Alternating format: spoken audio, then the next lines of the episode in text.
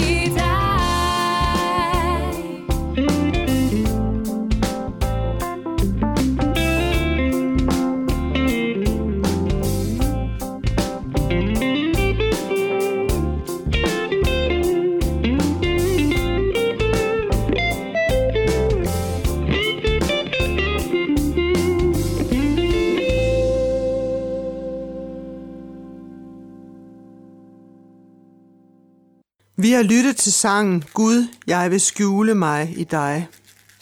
Frygt ikke. Om kort tid skal vi igen høre det glade budskab. Frygt ikke. Til se, jeg forkynder jer en stor glæde, som skal være for hele folket. Eder er i dag en frelser født i Davids by. Han er Kristus Herren. Ære være Gud i det højeste, og på jorden fred i mennesker, der har hans velbehag. Hyrderne på marken så Herrens herlighed i fuld udfoldelse og blev grebet af stor frygt. Der er flere, ja sikkert mange eksempler i Bibelen på mennesker, der møder Guds herlighed og indgriben på forunderlig vis, og derved bliver konfronteret med deres egen lidenhed. For eksempel Moses ved den brændende tornebusk, hvor han kaldes til tjeneste. Han stod på hellig grund og skjulte sit ansigt for Gud. Vi læser også om Esajas' kaldelse om, hvordan han blev fyldt med frygt over egen og folkets urenhed, og derefter blev renset og udrustet til tjenesten som profet. I Ny Testamente hører vi om Peters fiskedræt, hvor Jesus gør et under og derefter kalder Peter til at blive menneskefisker med ordene, frygt ikke. Fra nu af skal du fange mennesker. Paulus blev blændet af et himmelsk lys og faldt til jorden, da Jesus dansede ham med ordene, Saul, hvorfor forfølger du mig? Jeg er Jesus, som du forfølger. Saul blev omvendt og blev til Paulus, der efter flere dages blindhed begyndte sin rejse som den største missionær nogensinde. Han havde, såvel som Moses, Isaias, hyrderne, Peter og mange, mange flere, set Herrens herlighed, mødt den hellige og sin egen lidenhed og synd.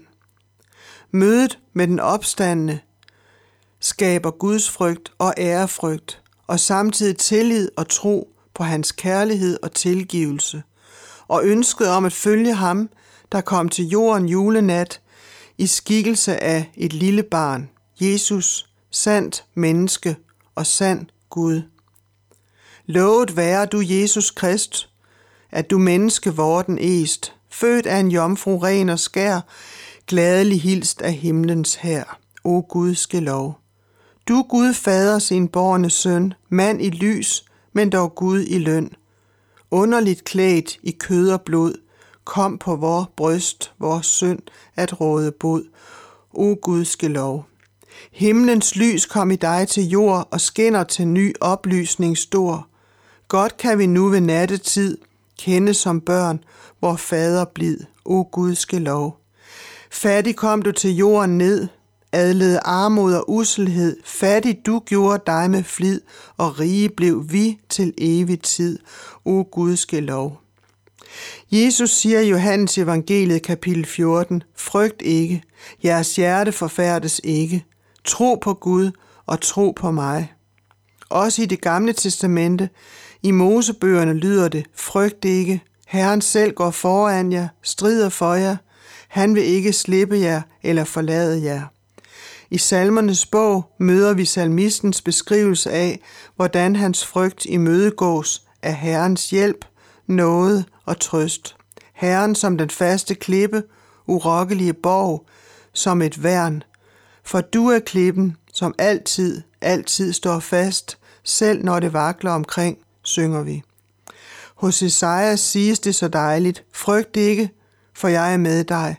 Vær ikke rådvild, for jeg er din Gud. Med min retfærds højre styrker, jeg hjælper, jeg støtter jeg dig. Og i en salme synger vi, Lad verdens krige blot bulre, og magt sig spænde mod magt. Dog på den spædeste skuldre, alt herredømmet er lagt. Han hedder kraft, o vær stille. Lad ham blot føre dig an. Om nogen skade dig ville, der hjælper han dig, som kan. Det siges, at der i Bibelen står et frygt ikke til hver eneste dag. Det er fordi, der er så meget, vi frygter. Uanset hvad vi hver især frygter, så gælder ordene os ind i vores livssituation. Og Jesus siger, at vi først og fremmest skal frygte Gud, frygte at gå glip af Herrens nåde og tilgivelse og frelse. Uden den er vi nemlig fortabte, uden Gud og uden håb i denne verden og i døden. Jesus selv var grebet af frygt og svedte angstens sved og blod, da han i Gethsemane have bad sin himmelske far om at måtte undgå lidelsen.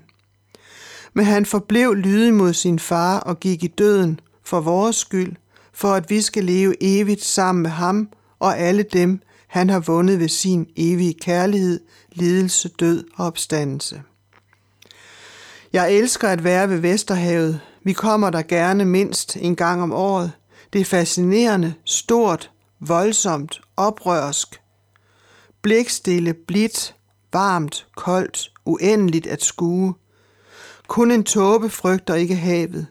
Havet er også et billede på vores liv. I Nye Testamente læser vi den kendte beretning om de bange lidetroende disciple, der sad i en lille båd og oplevede de oprørte vande, og vidderligt troede, at deres sidste time var kommet. En af disse beretninger fortæller om, at Jesus var ombord, men han sov. Sådan kan vi også opleve Gud, Herren, som den, der ikke er nærværende, til stede, hører os, hjælper os. Men i ordet hedder det, at han kommer altid i rette tid. En anden beretning fortæller, at Jesus kom vandrende ud til disciplene på søen. De var redselslagende. Han bød stormen at stilne. Han kom til dem. Men han bebrejdede dem også deres lille tro. Alligevel siges der om Jesus i de sidste timer inden hans død. Som han havde elsket sine egne her i verden, elskede han dem til det sidste. Jesus elsker os. Han elsker dig. Han tilsiger os sit frygt ikke. Han er gået bort for at gøre en plads rede til os, for at en gang skal vi opleve, at hvor han er, skal vi også være. Tak, Herre, for dit frygt ikke. Jeg igen løser dig. Jeg kalder dig ved navn. Du er min. Tak, at vi må holde fast i det løfte altid. Amen.